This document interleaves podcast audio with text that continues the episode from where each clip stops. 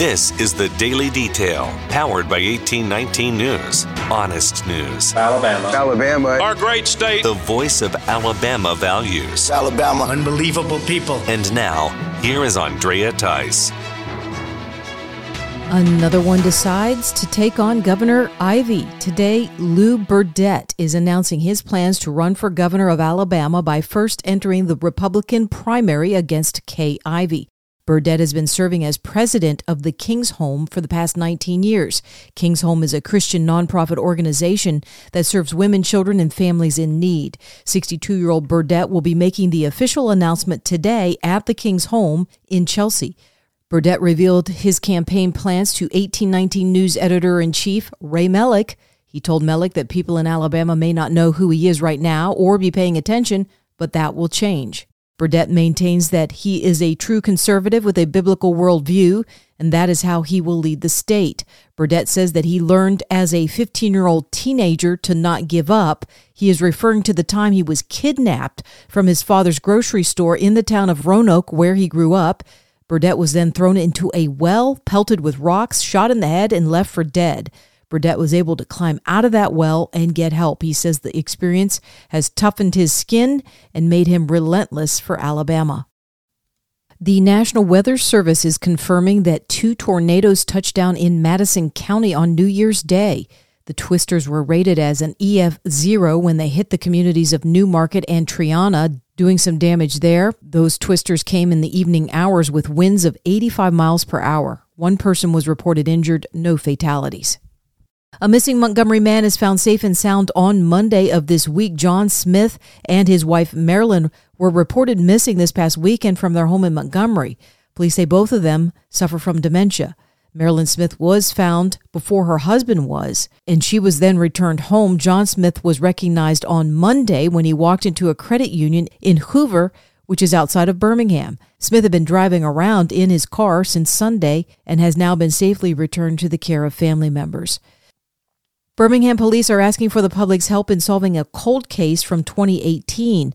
Officer Truman Fitzgerald even posted a video to WBRC News regarding the shooting death of Denoris Barnes in Bessemer. As of right now, we have no one in custody.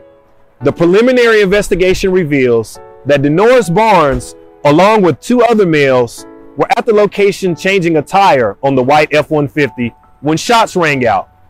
He was fatally struck. If anyone has any information on this case, please call us directly at 205 254 1764, or if you wish to remain anonymous, dial Crime Stoppers at 205 254 7777. Often, cases like this are solved by tips from viewers like you.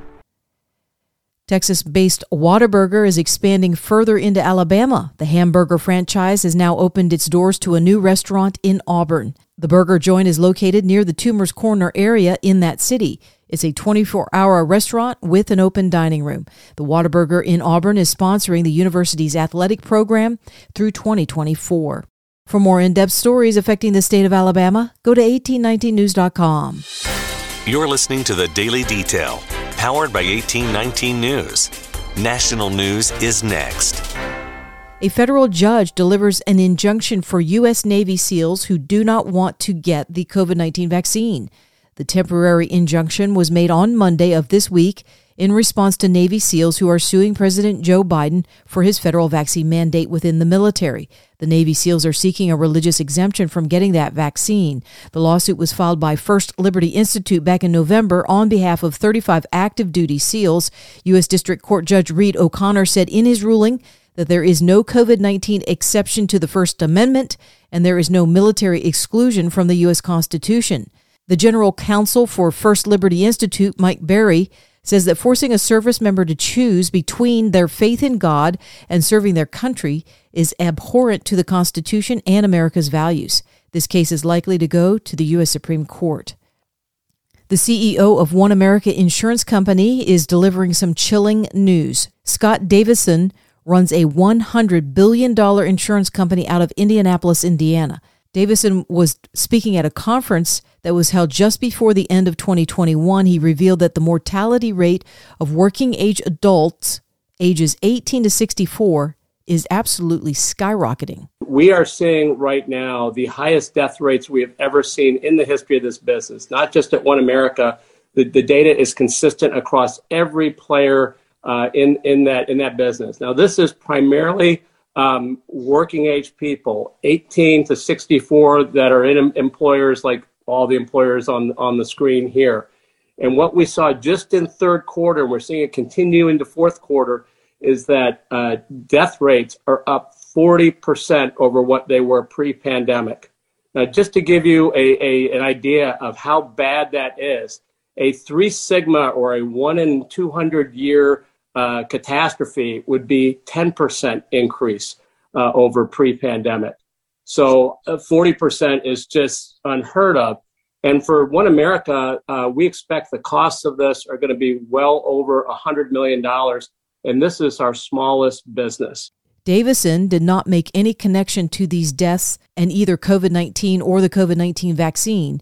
However, the inventor of the mRNA vaccine technology, Dr. Robert Malone, recently responded to this report and says that at minimum, this indicates that the U.S. government and HHS has had a profound public policy failure in choosing to aggressively promote vaccines rather than conduct a clear federal campaign for early treatment with life saving drugs that could avoid the loss of life. Malone goes on to say that at worst, this report implies, based on the number of deaths in the last two quarters of 2021, that the workplace vaccine mandate is truly a crime against humanity, since the massive loss of life is not within the elderly but working age adults.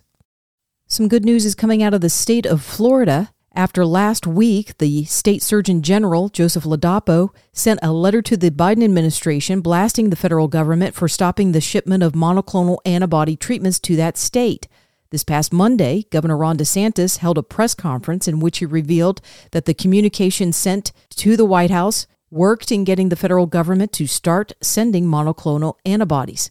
Many of you know we were uh, concerned about what was uh, happening with uh, taking back of the supply, even more so than has been of monoclonal antibodies. The federal government had stopped sending both Regeneron and the Eli Lilly monoclonal, uh, and that was based off uh, some preliminary uh, study saying that, that, that, it may not be as effective against Omicron. Uh, but of course, Omicron's not the only variant that's out there, and it's something that we actually have seen applied with Omicron patients, and we have seen symptoms resolved. So it's not clear that this is not something that is going to um, not be a benefit. It may not be as good as it was against Delta, but we obviously want to have that here for patients to be able to do it. And so uh, we, under Dr. Ladapo's leadership, we push back against that. Uh, we feel there's no need for it to just be sitting on the shelves. Uh, we asked them to stop preventing the distribution of these treatments. And fortunately, yesterday, uh, HHS decided to reverse course, and they are going to uh, be sending uh, these treatments. I think that's the right thing to do. Ladapo also spoke during that press conference. In terms of treatment, you know, fortunately, my department and, and the governor's office were able to work together uh, to put together an effective communication last week um, to reverse the completely senseless decision that the federal government made to withhold effective treatment from populations during a surge. Um, I have a I have an MD and a PhD, but you didn't need either one of them to figure out that that wasn't the uh, wasn't the right decision. And uh, unfortunately, the federal government has reversed on that. So that's that's also good news for Florida and good news for the rest of the of the nation. The state attorney general for New York, Letitia James, recently subpoenaed two of former President Donald Trump's adult children, Ivanka Trump and Donald Trump Jr. The two were requested to be part of a civil lawsuit that is similar to a criminal investigation that James is conducting against their father. Both the daughter and son are refusing to comply with the subpoena and plan to file a lawsuit that blocks James' request. You're listening to the Daily Detail from 1819 News. You won't want to miss out on Right Side Radio and host Phil Williams as he talks about social media hijinks. But as I get into it, let me tell you why it's also so important. It's not just because it's the public square. It's not. I think I've said it on here before. There are stats now that show that upwards of 70%, 70% of all American adults who check the news check it through either Facebook or Twitter. 70% of people get their news sourcing in the United States through one of those two platforms. Oh, that's huge. I, I, I, wrote a piece. I used this before as a title, so I'll say it again because it always sticks out in my mind.